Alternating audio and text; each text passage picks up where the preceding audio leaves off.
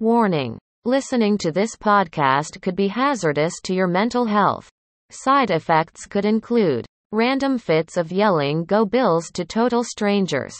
For your safety, the entire collective medical community recommends caution when consuming this podcast.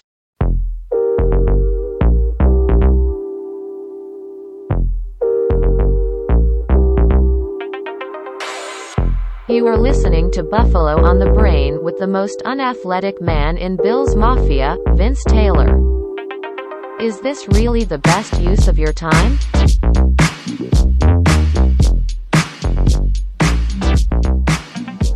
All right, Bills Mafia, how are you doing, you beautiful bunch of maniacs? Thank you so much for choosing to spend your Monday with me. You're listening to Vince Taylor. This is Buffalo on the Brain. Hope you are listening to me on the Built in Buffalo podcast network, where you can get new content every single day. I'm very excited about this week's Mafia Hot Seat as I was very blessed to have fan favorite and Bill's Mafia spirit animal, brother Bill, join us for a few minutes, as well as one half of Nap Knows Buffalo, Kyle Knapp, will be joining me as well. Uh, always a pleasure to speak with him. I'm a, a big fan of his work over there. And last but certainly not least, Anthony Marino over from Breaking Buffalo Rumblings. Every single person on the Rumblings network is A plus from top to bottom. That roster is completely stacked. Not only are they super talented people, but I I just get the feeling that they're really good people as well. So it was a pleasure uh, and kind of an honor to get to spend some time with him on his show as well as have him on mine. So uh, thank you so much. I'm very blessed uh, for anyone to spend some time on the Mafia hot seat. But before we get there, let's go ahead and get started to a few items that I kind of wanted to riff on. I think most importantly for this year, this week we had learned I I had I guess that Sal Capaccio was the guy who picked this up, but Ken Dorsey actually picked up a little bit of extra responsibilities. Um, he is now sharing some responsibilities as the passing game coordinator, probably working a little bit closer with Brian Daboll. I think this is a smart move. I think if you look at the landscape from last year, there was some interest in Brian Daboll. Now, I was very vocal and I was on the record that I didn't think I think there's a lot of risk in hiring Brian Daboll as a head coach last year. He really only had one superb year of an offensive coordinator under his belt. That's because he had Josh Allen, but not to fault him there because he deserves credit for that. Um, he did do a good job in helping grow Josh Allen, so he deserves a lot of credit for that as well. But last year, I just kind of felt like if I were Brian Daboll, I wouldn't just take a position because it's a head coaching job. I wouldn't. I would want to be more selective, and I thought that you know another year like he had last year, he's probably going to get bumped up even a little bit further uh, on the list of, I guess, approachable and attractive possible head coaches. And you know, I, I, taking a, a job like Texans, you know, taking the Texans job, I think you're setting yourself up to get fired. I think whoever took that job, actually David Culley took that job, but I remember saying at the time, whoever took that job was just a placeholder. There's no way they're going to dig themselves out of a hole this quickly. And I, I just don't see that person having enough clout, David Culley in this case, having enough clout um, he's just he's there as a placeholder. He's grabbing a little bit of head coaching experience, and he's probably thinking that he's going to get another shot someday. Um, but I didn't think that was an attractive job. I uh, always feel like, and I think there's maybe two schools of thought here, right? There's only 32 head coaching jobs in the NFL, so when's when one is available, maybe you should take it while the getting is good, so to speak. Um, but my thought is, I I want to take a head coaching job where I can at least envision myself having some success relatively quickly. I, I wouldn't be interested in building one up from the ground because I think that could hurt your brand. I think that could hurt your reputation more than it could help you. And that doesn't have to be right. I don't think that's right necessarily all the time. You know, Bill Belichick was a failure uh, a couple times before he got Tom Brady and became the greatest head coach of all time. So that's not an airtight argument, but I, I do think there's a lot of uh, value to thinking that way. So this year, if Brian Daboll were to have the same year that he did last year on the offensive side of the football. Like I said, he's way more attractive, and that means he could maybe pick and choose his destination a little bit more. Now we know he interviewed. He interviewed for a few, jobs, including San Diego, which we thought he was going to get there for a minute, and that would have been a, a fine job. Uh, but me, as an owner as well, I would have wanted to see a little bit more from Brian Daboll before offering him a head coaching job. Now that's just me. I've been accused of maybe being sometimes too conservative in my thinking, and I think that could be true sometimes. But um, I, I, don't think that I would want to trust Brian Daboll to my franchise at that point. Now he comes out and has another year. I, I may be a little bit more open to it. Uh, what does that mean for us? That means that what we all believe is that Ken Dorsey could be the possible replacement for Brian Daboll. I think there's a lot of value there. They work together closely. Uh, Ken Dorsey is a former quarterback, former quarterbacks coach. It does not bother me very much that he has not called plays. Everybody's calls plays at some point in their career, and it, ladder, it matters less to me if you're an offensive quarterback or an offensive coach, quarterbacks coach, passing game coordinator. You know, he's if he succeeds, Brian Daboll in that position, I think we're going to be okay. I'm not super worried about it. I also think, well, it's likely that Ken Dorsey could end up going with Brian Daboll as well. Um, so it's too early to say. Obviously, we don't know what's going to happen, but I, I, think that could happen. I, th- I, I, think that's a possibility. In that case, I don't really know who we'd want to have as offensive coordinator. I guess I haven't given it that much thought. But if Brian Daboll left, having Ken Dorsey step in wouldn't be the worst thing. You know, he has been around the offense. He's been around Josh Allen. He is an offensive player. So if we do not make Ken Dorsey the offensive coordinator, he's probably going to get a call from somewhere. Like I said, it could be Brian Daboll, but last year he actually had a couple of interviews as well. So um, maybe you don't want to lose him. Maybe you decide to give him a chance. Uh, you know, I, I, think there's probably worse plans out there. And uh, I, I, think that's good news for us. So congratulations to Sal for picking up on that. If it was not announced by the Bills, I didn't see it. I heard that Sal had picked up on that from the website. You know, something else I wanted to talk about. It's one of my questions that I have written down for the Mafia Hot Seat, and it never gets shaken. So, but I want to talk about it anyway. Um, I want to talk about the defense for just a moment. Now, I think it's pretty obvious the reason why we lost to the Chiefs last year twice, and especially bad in the AFC Championship. It wasn't necessarily offense. You know, we were able to put up some good points, even if we had to grind and kind of labor more to get them than the Chiefs did. But uh, we went out. We drafted uh, two defensive ends real early. Efe Obada signed over from Carolina. I want to talk about Gregory Rousseau for just a moment. I think we need to temper a little the expectations. I think that there's a lot of people that think he was a first round pick and he's going to come in and he's super athletic and he's going to do well. I I have a little bit of pause for that thinking and I don't mind the pick. I'm not hating on it. Like maybe it's not the pick that I would have made, but I don't hate it. They took a shot on an athletic person. I've said that uh, many times in the past. But um, as maybe some of us know, maybe some of us don't, a lot of his sacks came from the interior offensive, uh, the interior defensive line, running stunts and that kind of thing. And I'm of the belief that getting sacks from the defensive tackle position is a little harder. And maybe if you're running stunts, it's not, you know, quite a true indicator. Sometimes you can just get uh, open and kind of run by. Um, but I, I don't think those kind of sacks are necessarily as impressive or I don't think they're apples to apples comparison to lining up on the outside and beating a tackle for the sack. Not saying that he can't do it because Rousseau does have some of those sacks um, maybe without the interior defensive line sacks, he doesn't get picked as high. But where are we actually going to play him? Is he ever going to get time in, in the interior? I mean, are you taking Ed Oliver out of his spot? I don't think so. I'm looking for this preseason. What I really want to see is Rousseau lined up on the edge, taking on a offensive tackle. That's the battle that I want to see because that's going to help me form my opinion on whether we like this pick or not. Um, he's very raw. He's got a long ways to go. I would like to see that somewhat consistently. Now, if Rousseau can go out and, and get a couple sacks against an offensive tackle, I don't even care if it's a third string tackle, but I want to see that. That's what I'm looking for from him. Um, on the other side, we have, of course, Epenesa, and I'm I'm very positive about what I feel from him. He didn't get a lot of snaps last year because he was playing behind Mario Addison.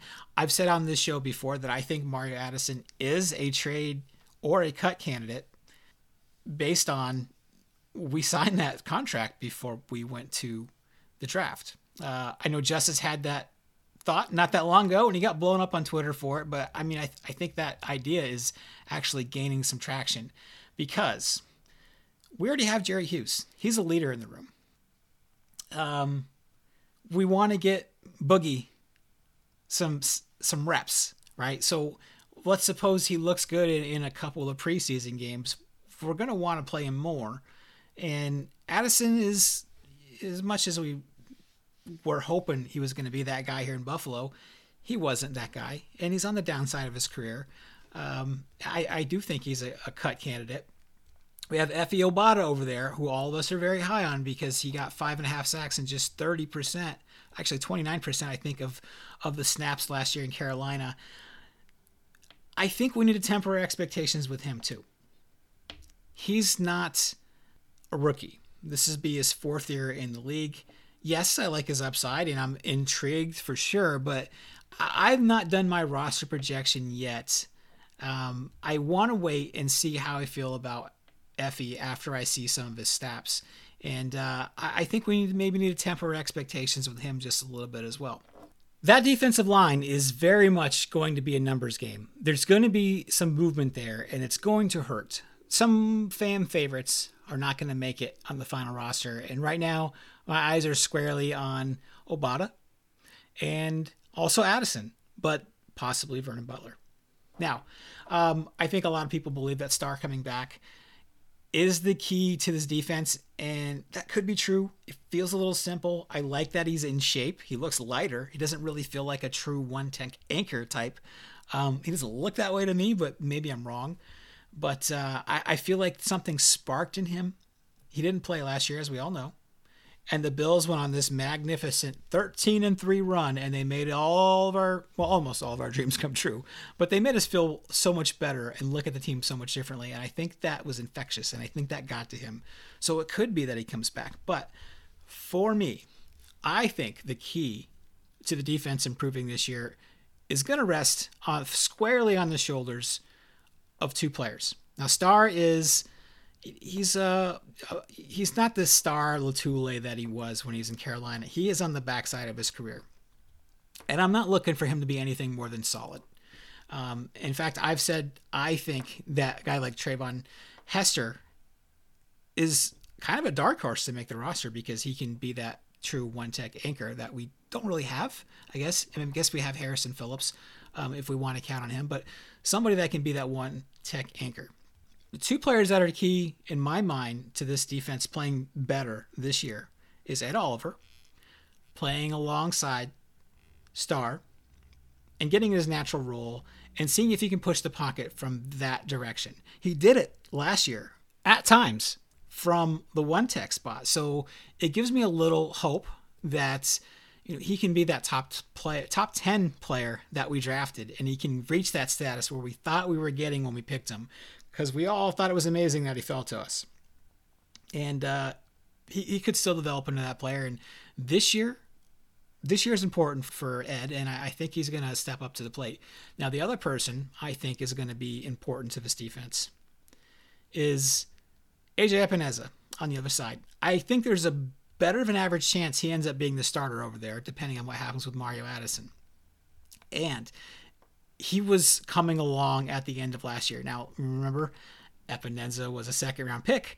He wasn't really a speed guy. He was kind of a muscle guy. We kind of played with his weight during the season. He didn't have a preseason. You know, during the year, we're actually asking him to to modify his weight and drop weight, and I think that's a lot. That's a lot for a rookie. But he was coming on at the end of the year, so that's my hope. That's my hope for this team's defense right now. Ed Oliver, becoming the Ed Oliver that we want him to be, and Epenesa becoming.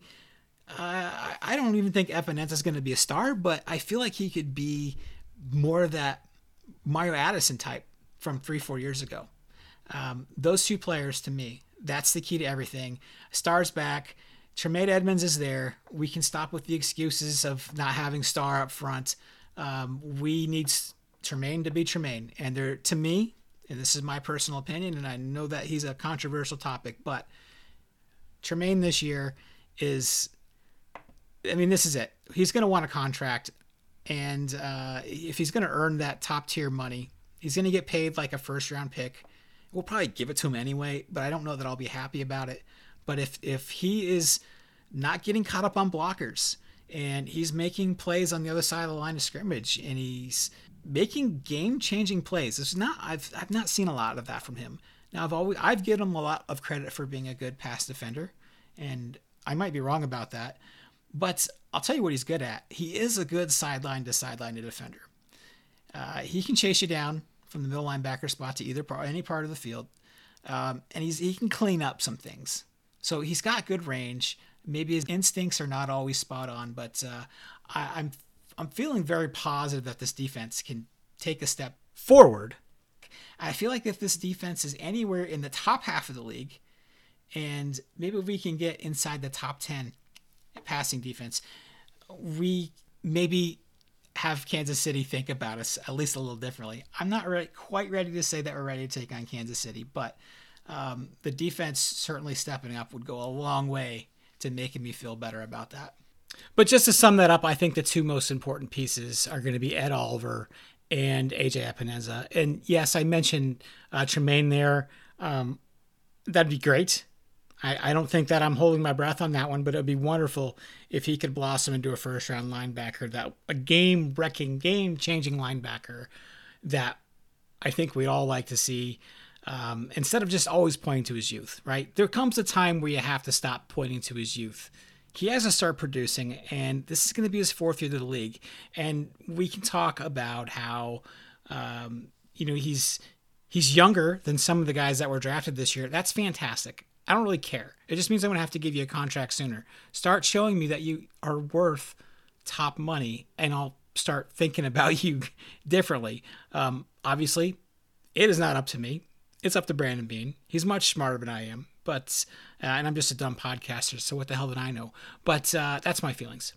We're gonna go ahead and take a short break, and when I come back, I asked a question out on Twitter and some of my Built in Buffalo brothers, and I got some interesting responses. So I'll share those with you in just a moment.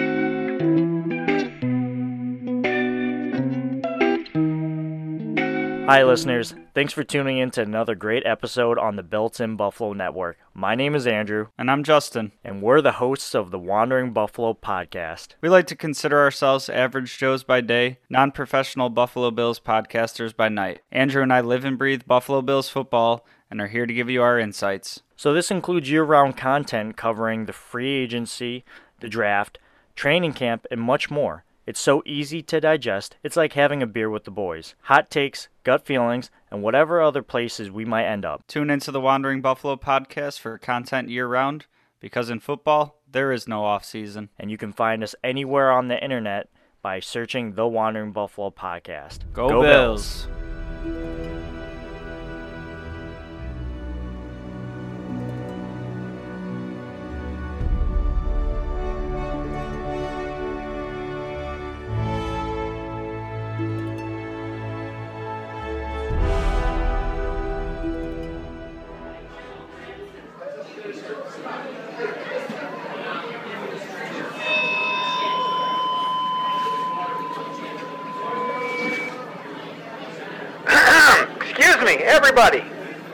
Have your attention, please?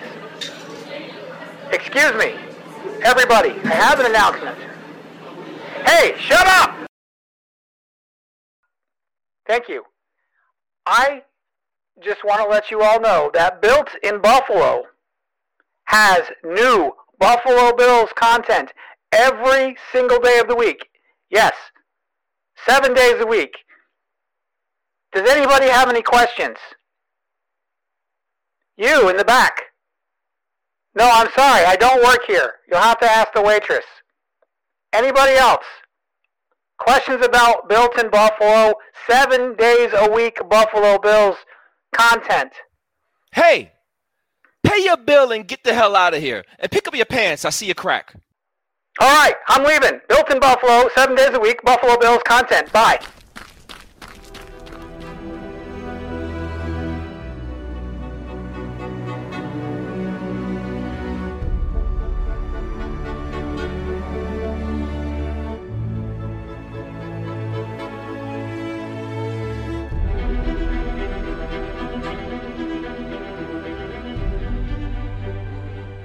All right, Bills Mafia. Last and final segment before we get to this week's very rich and very packed Mafia hot seat that I'm so excited about. Um, I asked a question to my Built in Buffalo brothers, as well as out there on Twitter. And the question was if you could change one rule in the NFL, what would you change? I got some interesting responses. Uh, first of all, somebody mentioned no kickoffs after a score to start a half. Teams begin with fourth and 20 from their 35, eliminates the less safe kickoff play, increases opportunities for onside plays and comebacks. Um, I don't know. And this is Pete Nana uh, at Pete underscore Nana. I I understand the safety concern, and that's probably what's going to end up happening in the future. But I'm I like to hold on to old school football sometimes, and I prefer the the long kickoff returns. And I I'd like to see them um, maybe bring the kickoff distance back to where it used to be, as well as put the kick uh, the touchback back to the 20 yard line instead of 25. So there's almost no real motivation for somebody to bring it out, right? The way it is now. Um, so I don't know. You you might be right. We're, we're sort of getting the worst of both worlds, I think, with the way it is right now. And I, I see your point. I, I think that I might go the other way, but I definitely see your point. Uh, Justin Goddard, one half of the Wandering Buffalo here on the Built in Buffalo Network. Um, I love these guys. If you've not listened to them, you should go over there and check them out. They come out on Thursdays. Goddard says no automatic first downs. Whatever the yards for the penalty is the penalty. For example, if it's third and 22 and there's a 15 yard flag, they just get a 15 yard flag and not a first down. Um, I, I, I, am against that. And I love Justin and I hate to disagree, but I, I'm against that because I think that would be unbalanced. I think that an offensive play can be erased by a holding. It could be a long touchdown or a long run, and a, a 10 yard penalty on holding can kill a drive. And I think the penalty needs to be very similar for defensive mistakes too. Um, so I, I don't know. I, I don't think I can get behind that one as much as I love my guy Justin. We're going to disagree there. Uh, JPC says says PI should be 15 yards like college. That's almost essentially the same thing. Um, I think that I, I know that I've seen it a handful of times in my life where there's a, a passing touchdown and it's a, just a clear touchdown. And they just the defender is beat and he knows it, so he just grabs the receiver and, and is willing to take that penalty rather than give up the touchdown. I feel like that kind of mindset will come into it is I got beat, I'm going to grab this receiver. I'd rather have the 15 yard penalty. And I feel like that would be even more. Uh, right now, I feel like that is less when maybe there's not a touchdown uh, or it's not an obvious touchdown, we're, we're less likely to see it. But if the penalty is a lot less, I think we will see that go uptake. So I'm I, on the surface, like I like the way it sounds, but I think if I, upon further review, I don't think I can get there. Um, believers talk. If a team has over 100 yards in penalties, they lose six points. Ah, uh, believers, I don't like that one at all. I don't ever like taking points off the board, but I, I I understand your thinking. You want to discourage penalties and get people to play cleaner, and I, I like that philosophy. I'm not sure this is the way to do it. I think taking away points off the board is not somewhere I'd like to go, but um, maybe that there's something to that. Maybe if you could massage a little bit, but you know, it's um, it's a very subjective game sometimes being called by the referees, and that puts a lot of a lot extra stress on them when you're talking about that. So I, I, I like your thought, but I don't know that I could get there either. Uh, Buffalo underscore Smitty, Buffalo Smitty, been following me for a long time. I like to bring kickbacks having meaning. Me too, sir. Me too. That's why I say put the kick, the kickoff back to where it used to be, and uh, make the touchback route to the 20. So I, I, I like that one a lot. Ranting Ron says Klopp stops after running out of bounds and restarts at snap like the good old days. Um, I don't know. I don't have. I guess I don't have a hard feeling or I don't have a real defined opinion on that. Uh, it's not something that bothers me, so I don't think that I would change it. But I think that if it were changed, I, I probably wouldn't mind it as much. Um, I don't have a strong opinion there for you, ranting Ron. Sorry about that. DM3 says when an offsides happened, the play should automatically be blown dead. I don't think that one's very popular. I'm sorry, Dave. Uh, but Dave's thinking is uh, the defensive players are already kind of uh, maybe relaxing a little bit when they see that it's that, and it, maybe he thinks it's too much of an advantage for the offense. Um, I don't know. I don't. I don't like the idea of changing that. I, I think that that's if, if players are relaxing on a on an offsides penalty, that's on the coaching staff and that's on the player. So I, I don't know that I wouldn't. I don't know that I would change that one too much. Uh, Charlie says instead of pass interference being a spot foul, make it 15 yards to automatic first down. He doesn't like the idea that 80 yard penalties should exist. I, I disagree with that one. Um, I think that it would it would create more penalties if I'm if I'm beat down the field. I'm going to grab that receiver, and instead of having the ball marked at where I have the foul, I'm going to give it only as a 15 yard penalty uh, even if it's a 60 yard pass. I, I, just I don't I don't like that. I think it would be abused. Uh, so I, I can't I can't get behind that one. My man Justice thinks that uh, offensive players with the ball should have hands to the face penalty removed. Um, I don't I don't hate that. We've seen some silly calls, but uh, I don't know that that would change the rule a lot. I know we're talking about safety here, and uh, you know, I, I, think the offensive players should be able to defend themselves a little bit. So I, I understand where he's coming from. I don't know that I would change that, but I, I like the idea. Uh, A Rich says I would be in favor of changing the PI call to 15 yards.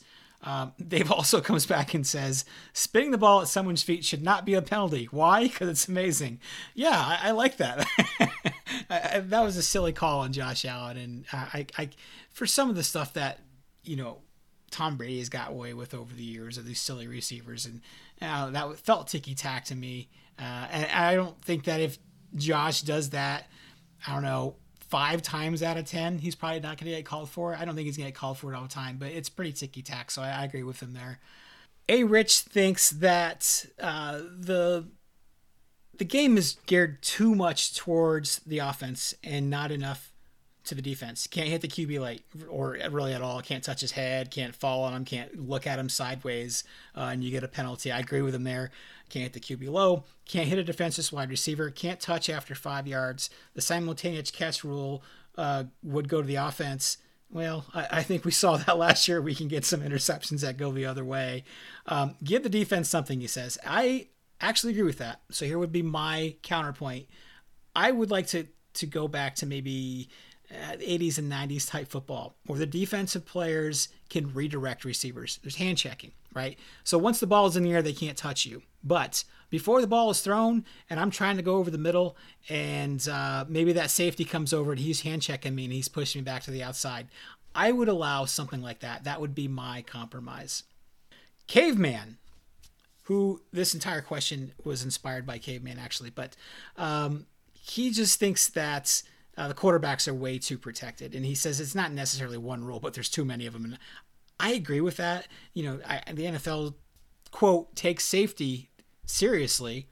They don't, but they, they don't want to lose money when a Tom Brady or a Josh Allen or a Patrick Mahomes go down. So they, they ultra protect the quarterbacks. And so Caveman's point is, you know, he has seen Mahomes – pretend to run out of bounds, but not run out of bounds and get an extra two yards. Well, you're not allowed to hit him if he's out of bounds, so you pull up a little bit. And he's got a point there, but I don't know how to take that out of the game. I I don't know what to do about that. Uh, Charlie says eliminate the extra point. I don't like that at all. Uh, sorry, Charlie, but um, I, I'm I would like to go back. Another good rule that I would propose uh, would be going back to making it like a I, I don't know, it was like a 17 yard or 19 yard extra point attempt, and they still get the option of the two pointer. I hate the fact that extra points, you know, 30 whatever yards it is, decide the games. When you score a touchdown and you do all that work to get the six points and you can lose a game based on that, I think that's ridiculous. I hate that it decides games. Now, I know it's a gimme, I know it seems silly, but I think the penalty for missing those gimmies outweighs the penalty for missing the long kick. So I, I, would go. I would bring the extra point back to where it used to be.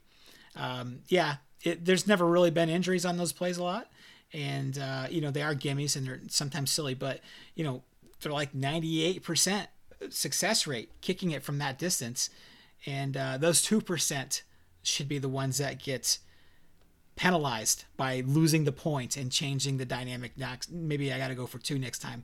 I like that much better than missing like a 33 yard field goal. I don't like that at all. Uh, Caveman says ties should not exist. He's absolutely right. I think that uh, maybe another good rule would be taking the college overtime rules and implementing into the NFL. That makes so much more sense to me. I love the college overtime rules. I think it's more fun. It forces you to go for it. You know, you still get the option of a, of a field goal, but um, there's a little bit more pressure. You know, keeping up with the Joneses there, and the, the college. That's what college gets right. College overtime rules are way better. Okay, so that's it. That's all I have for you going into this Mafia Hot Seat edition. As I said, I was very blessed to get these three people to spend some time with me. First, we have everybody's favorite Bill's Mafia spirit animal, Brother Bill. Uh, he's just so fun and he's so creative. And uh, I, am I'm, I'm so jealous of people that have uh, that kind of talent, and, and he's just so cool. so um, happy to spend a few minutes with Brother Bill. Also, we have Kyle Naps over from Nap Knows Buffalo on the Buffalo Fanatics Network. I enjoy his work. I, I actually really like him and Casey together as well, but uh, I just enjoy Kyle's personality. Uh, I don't always agree with what Kyle says, and I think sometimes he gets into it with me on Twitter, but I am a big fan. I listen to his show in podcast form every week. I catch it on Fridays. And last but not least, we have Anthony Marino, a member of the A plus stack team over there at Buffalo Rumblings. Uh, Anthony Marino is just such a fun, cool guy. Like he's just everybody over there is real cool. But Anthony has always been super good to me, and I, I always enjoy his little uh, breaking Buffalo rumblings where he he wants to come in and talk about the hot news. Um, it's it's just you know I, I like people who I like, and I'm a big fan of Anthony. So I was happy to get all these guys. I'm very blessed. I hope you enjoy this Mafia Hot Seat edition. Vince Taylor and Buffalo on the Brain proudly bring to you the Mafia Hot Seat a built-in Buffalo production. When it's too tough for them, it's just right for us.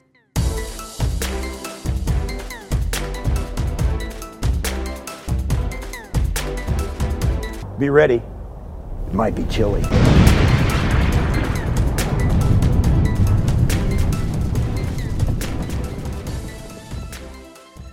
Bills Mafia. First up in the Mafia hot seat this week, we have fan favorite, and Bill's Mafia spirit animal, Brother Bill. Brother Bill, how you doing today? I'm good. How are you? Good. What's new out there in Rochester? Nothing much. Just enjoying the summer. Um, trying to get by like some water or some friends' pools and crack open some Labatt grapefruits and just enjoy the the nice weather. And some Pepsis. And some Pepsis, of course. All right. So I also I want to take credit for giving you the nickname the Bills Mafia Spirit Animal. I want credit for that. Hey, right. I you were the first one I remember doing it. So all right. So you know the gig. I have 10 questions in front of me. You just pick a number between one and 10, and I read you the corresponding question, and we go from there. Cool. Which one would you like? Let's go. Let's go five outside the box. Nobody ever picks five. Okay, I had this one last week, but I like this question because there's a lot of really good answers. But and during the drought, there was a lot of fan favorite bills, and uh, you know I, I think people have different answers depending on what you look for in a player. But who was your favorite drought era bill? That's tough. Um, I have like four in mind that were like my guys. So I was a huge, um, I was a huge Terrence McGee guy. I think that's got to be. I think he's one of the unsung like drought heroes. Like people forget how awesome he was and how long he was here and, and stuck through everything. Um, and the kick Um, returns. Yeah, on like electric. I was a big Roscoe Parrish. Sorry about this. I was a big uh, Roscoe Parrish guy, and I was a big Angelo Cor- Crowell guy. Loki. Oh yeah. Okay. I loved him. I'm gonna have to say, my favorite drought player, like obscure drought player, would be Roscoe Parrish. I think like, like you have like the Kyle Williams and like the the big name guys who stuck it out and um and and made it work here, but but Roscoe Parrish is probably my favorite. Like if you're looking at just like the drought, like people who like were here for a while but never stuck it out and made it to the playoffs. I think Roscoe Parrish is my guy. Yeah, I like Roscoe too. He was a pretty good uh, kick and punt returner, if I remember. And I, he was one of those guys I felt like when we drafted him, he was sort of a letdown. And I don't know that it was all his fault. Yeah, because he was like a second round draft pick, like early second round. Yeah, but and I just I agree with you. I remember like when Chan Gailey came in and and ran the spread offense, I was like really excited for Roscoe, and then he got hurt like back to back seasons, and that was kind of the end of him. But I agree, like you always were waiting for like that. Put in the right system, he could have been like a Wes Welker type.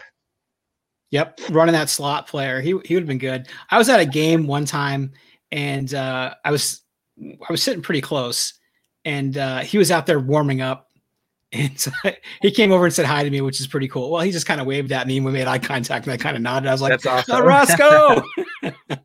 but uh yeah, I liked Roscoe too. He was one of my favorites. Uh, I always tell everybody uh, Lee Evans is my was my guy. Lee Evans was awesome too. Yeah, he was uh, you know, quite of a not out there always looking for attention, just kind of came to work at his Yeah. thing.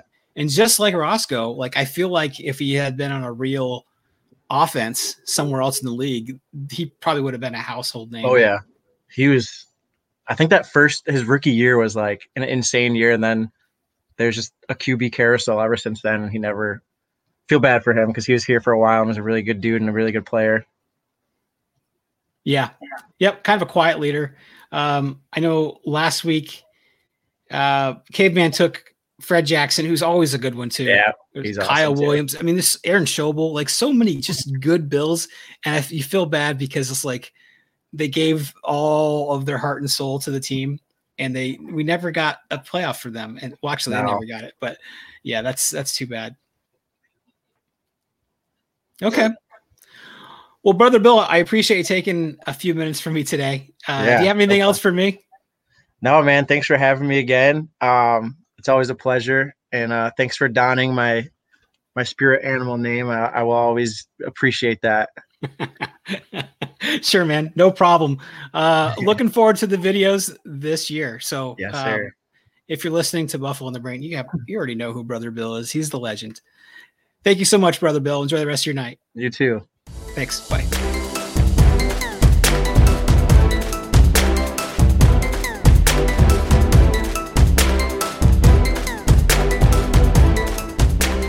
All right, Bill's Mafia. I'm very blessed to have my next guest here in the Mafia hot seat. He is one half, actually the I don't want to say better half because Casey might hear it, but You, one you can half say better half. You can say better half. one half of the Nap Knows Buffalo show over on the Buffalo Fanatics channel. Kyle Naps. Kyle, how you doing today? I I'm doing great. I'm honored to be a part of this.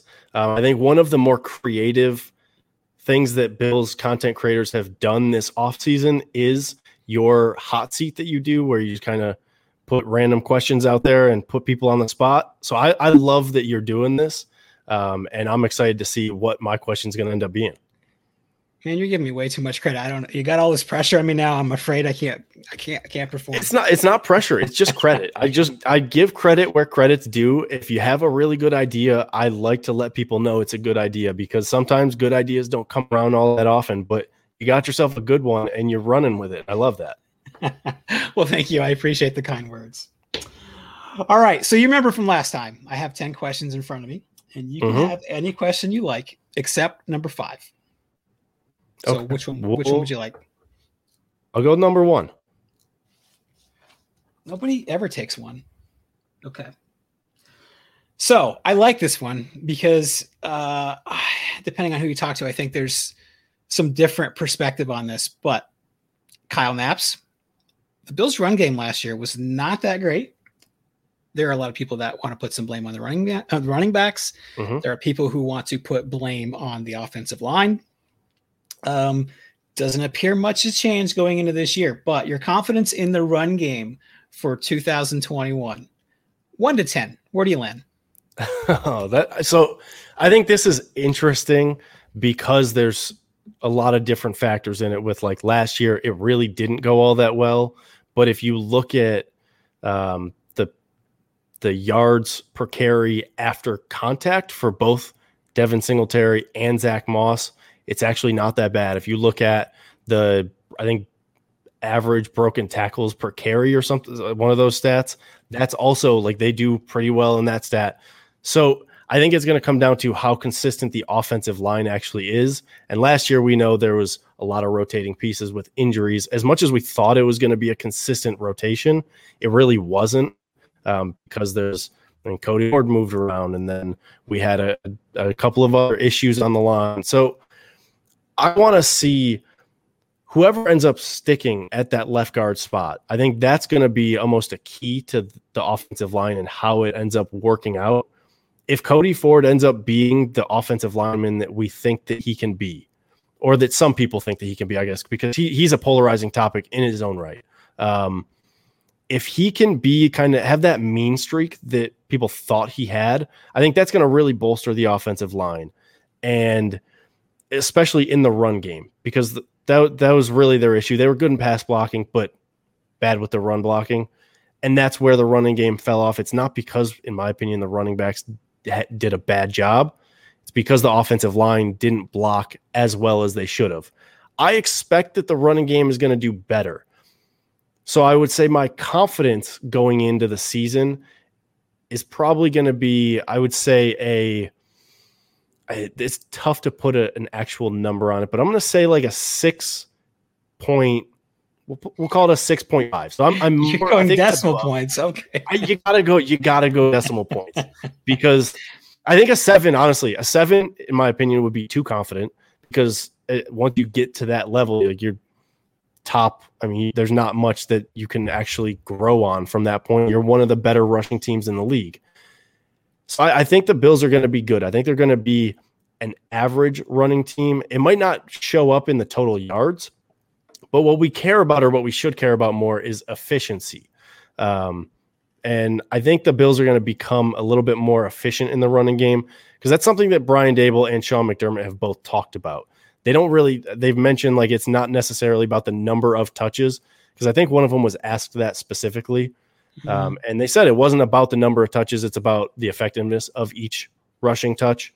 So I think with having having an offensive line, as long as they can stay healthy and they can kind of figure out who's gonna who's gonna lead the charge with the run blocking because it's not gonna be Mitch Morse.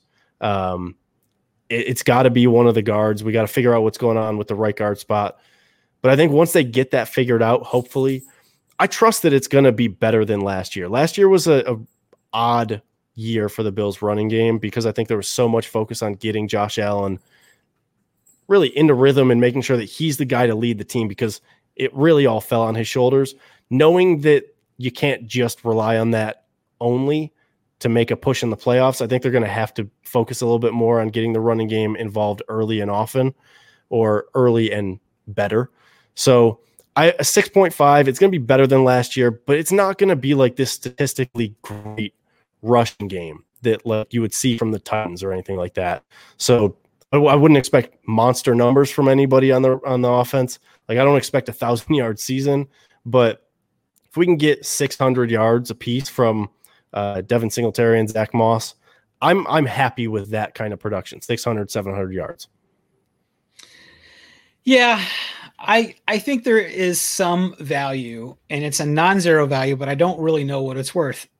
We can say that well, our projected starting five had no games together last year, and I don't really know what the value of that. It's not going to make us go from one of the worst to middle of the pack. I don't. No, but um, I'm. I feel like it got a little bit better on that left side with like Bodkerbuck over there. I know Cody Ford was there for a cup of coffee, and a lot of people were talking about him potentially taking that left guard spot where he'd been right guard and right tackle, you know, most of his career. Mm-hmm. And I'm a little bit worried about Cody Ford because I feel like if he doesn't have a good season, he could be next year's Forrest Lamp. So I don't know. There's a lot okay. of talent there on the interior, and so I'm I, I'm not as uh, optimistic as you are. I think that I would probably go something like a five, but uh, I can't remember who it was. fair. It, it, might be like a CTW pod, uh, Circle the Wagons, or it might have been Believe, but they were talking about uh, the yards before contact, and the Bills running backs were like uh, bottom of the league. Like they were handing the ball, and basically there's contact right there. There's a guy right in their face. So, yeah, I don't know. I, it'd be nice. I I last year I felt like when I watched the game, I had no confidence for them to pick up anything on third and short on the ground at all, unless it was Josh Allen sweep or you know a dive mm-hmm. or something. But um, you know, I wanted him to pass on every down, and I feel like if we're ever really going to get over that hump, we got to be able to at least feel confident in picking up a third and two or something. Yeah, I, so I think part of that confidence is going to come from Zach Moss because Devin Singletary is not that third and two running back that like people would want a running back to be. Like he's just not built like that. That's not the style of running that he does unless you have unless you're like spread everybody out wide and then let him do his thing that way. But if you need to just ground and pound for two, three yards, Devin Singletary is not the guy. So I think in that regard, that that kind of falls more on the shoulders of Zach Moss. And when he got rolling, like it, I, I go back to the Steelers game, and I know everybody's going to be like, "Oh, it's just one game, so it doesn't really matter." But when he got rolling towards the end of the game, he was the one who put that game away before his injury. So, a guy like him getting going a little bit more, getting a feel for the NFL just in general, because like he really didn't have any prep. He stepped in with no preseason. He was just kind of thrown to the fire of here you go produce and then he had an injury and then he came back and it, like he never really got a chance to get going. So i think zach moss having a full off season where he's been around the team already and he knows the playbook because obviously like we still have the same offensive coordinator somehow um, don't know how we lucked into it but we do. So having zach moss know everything that he does from last year having him be able to train with the team and then my hope that the offensive line is going to progress even just a little bit, like not a ton, but I think even if you progress a little bit and you allow Devin Singletary and Zach Moss both, like you said, a little bit more space before the first contact, I think that's going to do wonders for the for the running game in efficiency, not total yards, but efficiency. Yeah, and that's all I really care about. Like I, I don't necessarily want to run more, but I'd like to be able to not just shove it up into nothing, like have somebody hand the ball off up the middle and have to break a tackle before you can even reach the line of scrimmage. Maybe, possibly, Breida makes a team, uh, some sweeps outside or something like that. Yeah, I'm really interested to see how that running back three battle that's really, I mean, only between Matt and Antonio Williams. I'm really excited to see how that ends up playing out. The Bills end up deciding they want to go with that speed back or do they want to go with Antonio Williams, who is like the quote unquote fan, I guess, favorite at the moment, where like people really want to see what he could do after the Dolphins game. So I, I'm excited to see if they go for more of that all around running back again, or if they bring that extra speed element that they, the backfield just doesn't have. You got, I know you guys are all in on Antonio Williams because you interviewed him, I think, a few weeks ago. Um, I, I didn't know this all in would be a, an overstatement, and I like no disrespect to him whatsoever, but I'm definitely rooting for him. We'll put it that way. I, I wouldn't put my money all in on him making the roster, but I'm rooting for him to make the roster, if that makes sense. Yeah, that makes sense. And I didn't know this until I listened to you guys interview him, but I didn't realize he was a special teams player at North Carolina and he won an award mm-hmm. for it. So, yeah, yeah, he won a couple. Um, that's interesting. And you guys, I believe, maybe touched on it, but Taiwan Jones is a fine special teams player, but he doesn't really do much else. Like I think there was a time in his career where he would return some punts and kicks, but that doesn't seem to be his role anymore. So if he's just really being used as a gunner, maybe that's his path to the roster. I think it might be difficult to beat out Taiwan Jones as just a gunner, but I don't I don't know exactly how they would utilize Antonio Williams on special teams because I don't think he was a return man. I think it might have been more in coverage. So maybe it would be like kickoff coverage, and maybe he's not a gunner because I'm not sure that Antonio Williams really has like the the true gunner speed that you need.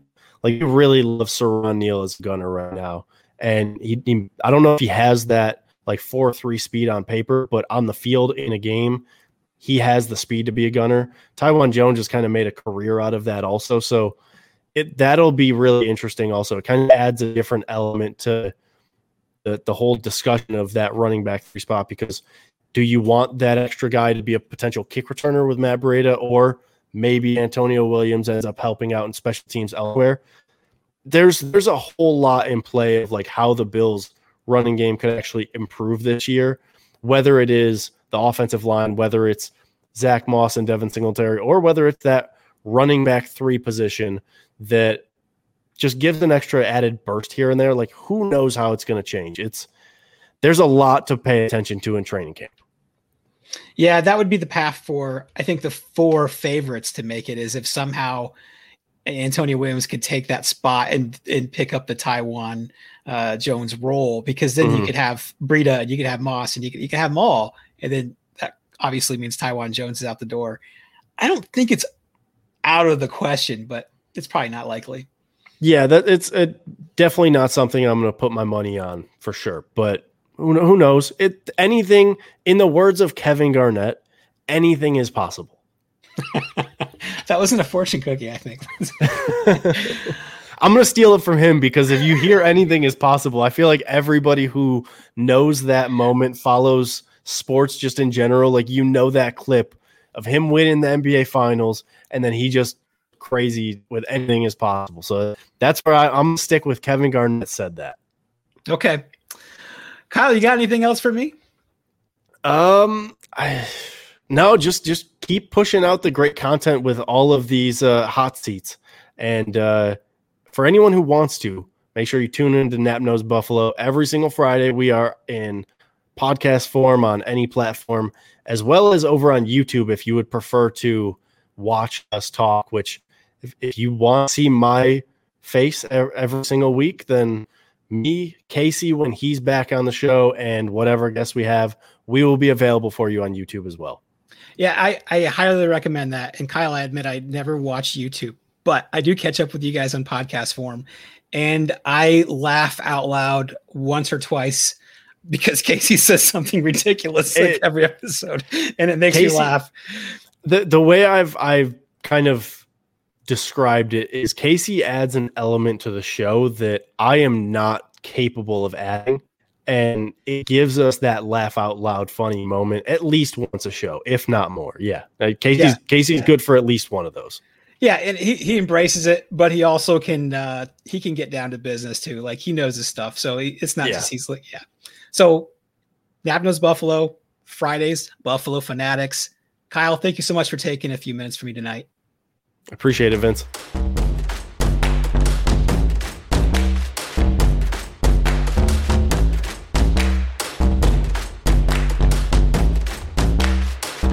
Bills Mafia. Last, but certainly not least on the Mafia hot seat this week, we have, we're blessed to have Anthony Marino over from Breaking Buffalo Rumblings. Anthony, how you doing? Vince, man, it's great to be on with you. Uh, you know, it's that time in the off season, right? We're just inching closer to training camp. It'll be here before we know it, but it's always great to catch up with you, my friend. I really appreciate that. Um, and if you're listening to me, you already know all about Anthony Marino and Breaking Buffalo Rumblings. But Anthony, just in case somebody doesn't, why don't you tell them where you can find yourself? Yeah, you can find me on Twitter at Anth Marino. And of course, just head over to buffalorumblings.com. Uh, I've got different posts there each and every week. But, you know, in addition to myself, you know, there's just a great team over there and you can find great Bills content each and every day, similar to what you guys are doing at Built in Buffalo. All right. So this is your second time in the hot seat, so you know the drill. I have. I'm, I'm a wily veteran at this point. yeah, there's only been a few people that are on the second on the second round, and you're one of them. But I have ten questions in front of me. Number one and number five are off the board. Which one would you like? Let's do question number eight. Okay. I'm very optimistic about this season. We're bringing everybody back. Now, we lost John Brown, but we're replacing him with a similar caliber player in Emmanuel Sanders. I still feel like there's areas on the team that could use an upgrade, but nothing glaring. So you, Anthony Marino, have the magic power to take one player off from any other team and stick him on the Bills. Who would you take and why? Oh my gosh, one player from any other team? Oh, this is exciting. And you know what? I am uh uh, there are people that are going to shoot me down. They're going to say, you know, you should you should take a cornerback or you should add somebody on the interior defensive. My God, I really am on the hot seat here because even as I'm saying it, I'm I'm changing my mind as I go through with this. Um, at first, I was going to say Travis Kelce, and you and I we've talked before about my penchant for the tight end position. But if I'm taking one player off of any other team, how could I not take Aaron Donald? right? Who's arguably the best player in football, absolutely just wreaks havoc from the interior defensive line. You think of the struggles that the Bills have had for not putting the pass rush on someone, but just generating pressure. It would have to be Aaron Donald. And although in my heart, right, you guys know how much I love the tight end position and and what that can be. Um, I think if the Bills were to add Aaron Donald to the roster, um, today, I would trade like you know the next five years first round draft picks to bring in Aaron Donald if uh, the Rams would be crazy enough to take it. But that would that would have to be the answer for me. But man, that is an interesting question to say the least. Next five first round draft picks. Anthony wants them. He wants them big time. That Can was you- a question I posed to somebody once. I was like, you know, and this was when the Bills were in quarterback purgatory right? And it's funny because now he's certainly disgruntled, but it was like Aaron Rodgers, right? The quarterback for the Green Bay Packers. And it was just like, how many first round draft picks would you have to offer for the Packers to say yes at the time, right? And this is when he was in good standing, all of these pieces, but it's like, if you offered five first round draft picks, like, would they say no? Would they hang up on you? Like, at what point would they have to listen? And, uh, gosh, for somebody like Aaron Donald, that would be an interesting conversation as well. Yeah. Uh, those were dark days when we were in quarterback purgatory. I probably would have done it happily. I've been like, all right, here's five picks. You know, I, I get it. It was um, the worst. can you imagine if Aaron Donald was next to Ed Oliver? We would, it would really improve every other area of that defense. We wouldn't have to be having so much conversation about Levi Wallace. Uh, man, that that feels good to think about. no, it would be it would be something else. I mean, would that be the choice for you? I mean, not to put you on the hot seat, it's your show. But I mean, when you were to take a look at it, was there someone that you had in mind? Yeah, my mind immediately goes to uh, cornerback too. Okay. And it's somebody on the defense. I don't think I want anybody on the offense, maybe. Uh, but yeah, Aaron Donald is probably my pick as well. I, I find it very hard to disagree with that. But there's guys out there that are fun, right? When you think about a a Derrick Henry, a Saquon Barkley, um, again a, a, Travis Kelce type, right? That when you think of the offensive side of the of the ball, just because eh, you know, like offense is just it's it's exciting and you have that piece, but I don't see any way that I could I could pick someone other than Aaron Donald. Although adding those other guys to the mix would certainly uh, certainly be exciting. Yeah, yeah, definitely. I mean, the interior uh, defensive line or even offensive line is they're usually glamour positions like that you don't always have your name called but man they can wreak some havoc too. And yeah just imagining him next to ed oliver would make the defensive line just have a completely new look. Like we're not even really worried about rousseau needing development time or can Epenesa take the next step. We just we have jerry hughes we have uh, ed oliver and we have aaron donald. You'd be good. It would be really good. Oh that's awesome man. That's awesome all right. Anthony, you have anything else for me? No, man. Just it's always great to catch up with the events. I mean, honestly, I appreciate the the work you do. You're always one of those positive voices of the Bills Mafia, and I'm I'm glad I made it off the uh, the hot seat unscathed today. It's painless. It's painless, man. I'm telling you. Anthony Marino, thank you so much for giving me a few minutes of your time. Uh, love the work, love the stuff you guys do over on the Buffalo Rumblings Network and the Breaking Buffalo Rumblings podcast. Uh, every single one of you guys over there on that network, from top to bottom, has treated me so well, and I appreciate it. No, we appreciate you, man. Keep up everything you're doing, and let's do this again sometime soon. All right. Enjoy the rest of your night. You too. Thank you, sir.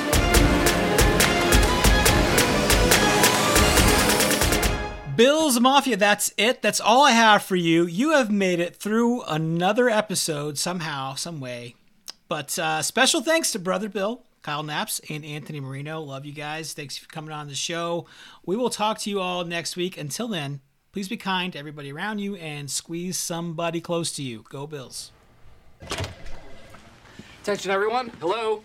Uh, yes, I just want you to know that uh, this is not my decision, but from here on out, we can no longer be friends. And when we talk about things here, we must only discuss uh, work associated things. And uh, you can consider this my retirement from comedy. And in the future, if I want to say something funny or witty or do an impression, I will no longer ever do any of those things.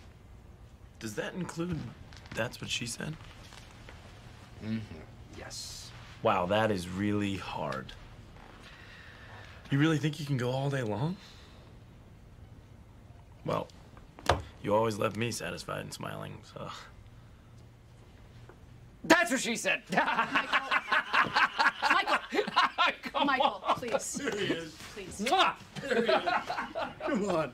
If you were not absolutely satisfied with this podcast episode, please contact your state senator or the postmaster general. Please be sure to mention. Vince Taylor said that you are a big fucking cry ass. Boy, I'm sure glad that's over with. Me too. Yeah, but you know, I learned something today. Just when you think this show is terrible, something wonderful happens. What? It ends.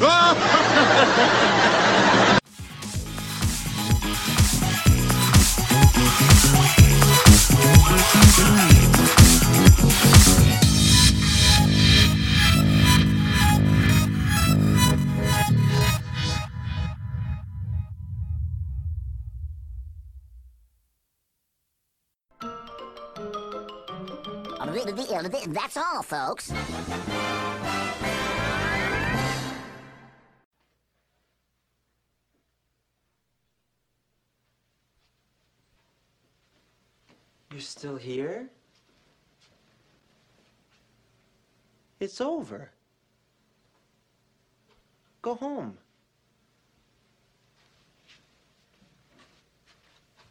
Go.